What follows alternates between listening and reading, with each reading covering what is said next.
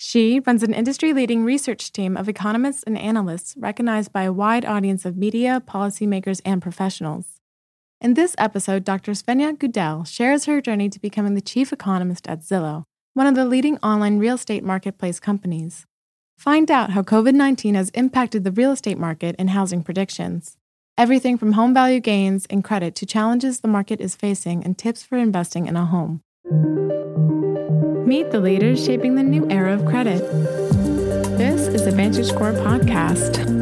Today, we talk to Dr. Svenja Gudell, Chief Economist at Zillow. This is part one. So, I went to the University of Rochester for my undergrad degree in upstate New York, lots of snow, and got an undergrad degree there in, in economics.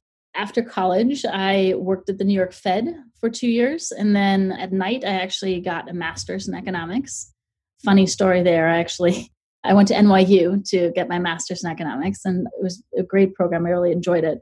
But I initially joined to be able to use their pool because I really like swimming, and I lived right by NYU, so it was a good location to go swimming. And I ended up really liking the program, the master's program. So I ended up not having too much time left over at the end of the day to go swimming, which was kind of ironic, but did that for a while. And then after that, moved up to Boston to join analysis group to work as a analyst there for a year and met some really great people and was introduced to the concept of doing a phd in finance which i didn't really even know was a thing before that. You know i was well aware of phds in, in economics but not finance. So really like that. So decided to apply to the university of rochester's finance program the simon school and was accepted. So moved back up to rochester after my year in boston to complete my phd that took five years. And then from there moved out to Seattle to join Zillow. And that's nine and a half years ago now. So been been at Zillow for quite some time as their chief economist. I came on as a senior economist at the time, and uh, it was you know there wasn't really an econ function at uh, a well-developed econ function at Zillow at the time. We had our chief economist, my boss, who's now the chief analytics officer, Stan Humphries, and it was really only him in the econ function at the time. So they were looking for an economist, and I was like, "Hey, that sounds good. I can, I can, I can do some housing economics." And you know, it was a fairly small startup still at the time, and hadn't gone public yet, and so didn't quite know what I was getting myself into. But clearly, I've enjoyed it since. It's been a fun ride. COVID has really sent us all in a tailspin. You know, it's been a year, and I think interestingly enough, housing has been the bright spot in a lot of what we've seen in the economy and how we've been able to move through this. Yeah, at a very high level view, COVID has been a magnifying glass for a lot of trends that we saw prior to the pandemic. And it's just sped these trends up and things like it's always been true that as families form and they get older and have kids, that they move to the suburbs. And we see slightly more of that and some speeding up of that now because people want space and they want to be able to you know have an office to work from home and, and, all these things. So some of these trends were already previously there. Unfortunately we've also seen the pandemic affect people very unequally. I think women have been hit harder by the pandemic and have become are higher on the unemployment side. We've seen people of color being harder hit oftentimes because they work in industries that have been hit harder by the pandemic such as the arts or the service industry, transportation, where you just have different representation by all these groups. And unemployment is much higher in these sectors. And some of it will be long term unemployment that isn't going to bounce back very quickly, especially as the pandemic has been marching on for so long. But having said that, in terms of home value appreciation, so how much homes are costing, we're seeing very steady upticks there. We're currently right around 5% annual appreciation for homes. So very strong. Rents have slowed down quite a bit, but sales have bounced back in terms of actual activity. So despite the pandemic and beside the housing market, you know, going into a complete stop in the beginning of the pandemic back in March and April, uh, sales are only down 3% year to date compared to last year. So it's a very sharp V recovery for sales and prices never really took a breather. It was always very strong appreciation. So both of those factors are doing very, very well. And uh, helped in quotes by the fact that there's very little inventory. So if you're out there trying to find a home, particularly starter home, it's extremely tough trying to find something right now. Inventory is down something like 35% from a year ago. So very low inventory. And again, this is not news. I feel like we've talked about low inventory for the last three or so years at this point. But COVID has just exacerbated that because most sellers aren't super interested in selling right now. And there are still a bunch of buyers that would like love to buy a house. So time on market has shrunken. It's, you know, homes are, they're going like hotcakes out there, you know. When we went into the Great Recession, we had an oversupply of housing. You know, there was overbuilding, overconstruction. New construction was very high. You had all these cookie cutter subdivisions that went up everywhere. And that's at least part of the reason we got into trouble with the Great Recession. And then builders were hurt in the Great Recession quite a bit. We saw a bunch of consolidation in the industry and you know walked away from that recession really with the lesson of okay let's slow this down. We're not going to build a whole lot. So for the last 10 years we have been underbuilding and population growth isn't stopping in a sense that we keep increasing the population. It's it's steadily growing. And so more and more people need homes but we're not building enough homes. And so the average age of an existing home that's sold over and over again it keeps getting older and older. So the housing stock is just aging quite a bit and we're not adding a lot of new homes to the mix. And it's been tough for builders out there as well because it keeps getting to be more expensive to buy homes you know finding available land lumber prices are extremely high right now labor there has been a labor shortage. Some of that has been fixed by now but coming out of the great recession there was a labor shortage because a lot of people were out of a job. No one was building. And so a lot of those people that used to be in that industry moved into different industries and had to you know retrain to do something else. And so there was a real labor shortage for a while. Financing was a big problem trying to get money to actually build homes. And so all of that meant that builders weren't building. And it was a combination of all these factors that kind of got us there. And here we are today and builders are building a lot more. That's the silver lining or the, the truly bright spot even within the housing industry right now that builder sentiment is very high and we're seeing strong annual new home sales you know right around a million annualized and so that's been going well that's trending up but it's still lagging in, in terms of where it had been or probably how much we actually need to feed the demand from buyers right now. There are a ton of really strong tailwinds right now in the housing market.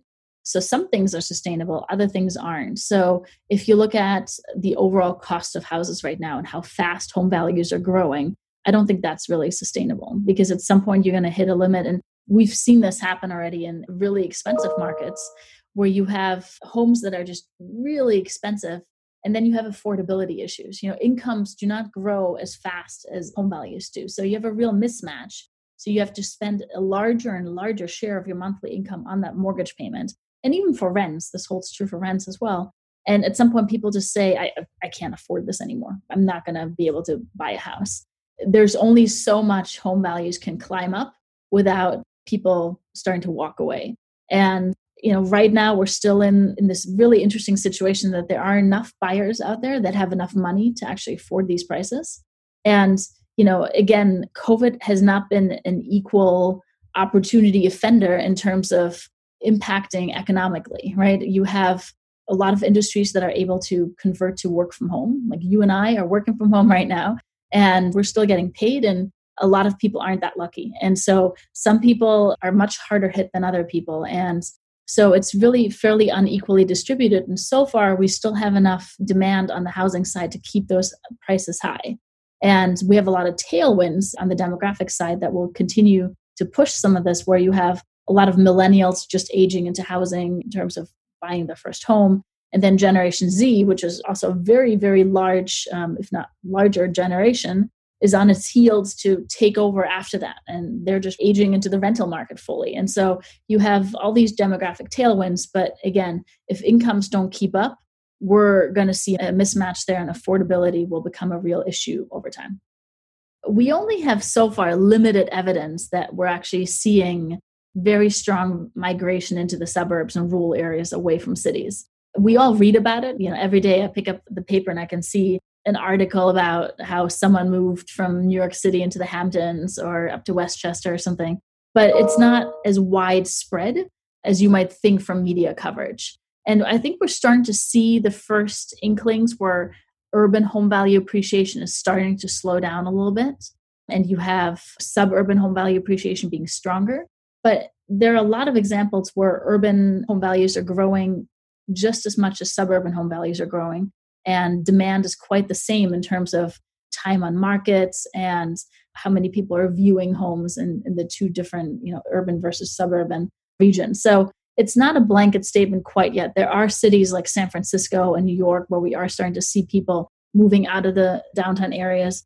Again, also driven by the fact that it's just darn expensive to live in San Francisco and New York. So, you know, if you don't have to commute to work every day, you probably will pick up and choose to live somewhere else. And we can particularly see that on the rental side. So, this urban flight is very real for folks that rent, but only limited evidence for people that own. But, you know, time will tell. I do think that these trends take a fairly long time to unfold just because it takes a long time to buy a house as well. And so these things will just we'll kind of see where they go especially as employers are moving to different models of more hybrid or work from home setups and giving their employees more flexibility then people also choose to relocate into different areas. But you know we're just in the beginning of these trends and uh, over time we'll see where it kind of takes us.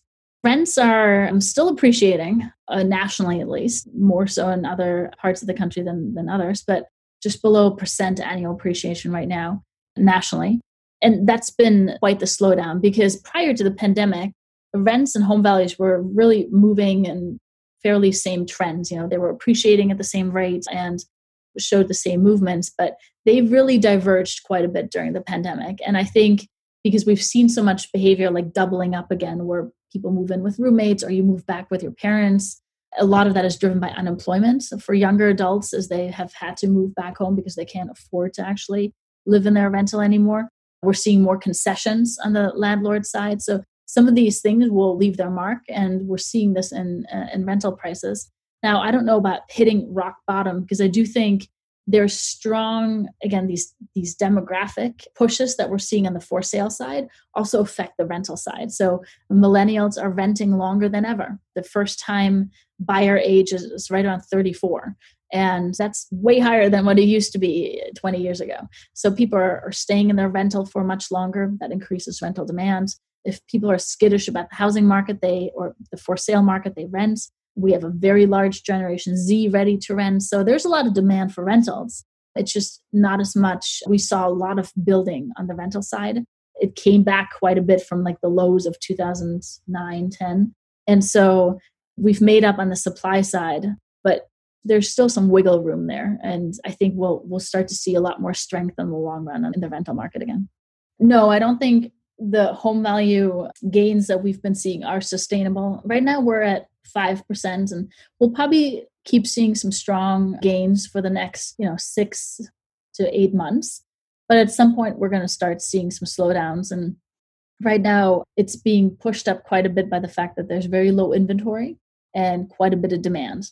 As we see more inventory hit the market, which surely we will as the pandemic is as soon as there's a vaccine or people, you know, some other fix to be able to let us move more normally, if you will, we're going to see more people willing to sell their homes. And we've talked a bunch about, you know, is there going to be a flood of new inventory? I don't think there'll be a flood. I think we'll see more inventory come on. It wouldn't be crazy to think that we'd reach back to inventory levels that we saw pre pandemic and that's going to increase supply overall and that will relax some of that price appreciation. Also we're going to start hitting uh, affordability constraints where people aren't able to afford homes anymore. And even though we have very strong demographic tailwinds if you aren't able to buy a home because you can't save for a down payment and if you aren't able to qualify for a mortgage these things will keep you back and that's going to hinder the demand side as well. So in the long run, we will start to move back to more sustainable rates of home value appreciation. But for right now, they're they're here to stay in the short term at least. This podcast is brought to you by VantageScore Solutions, a higher level of confidence. Thanks for listening.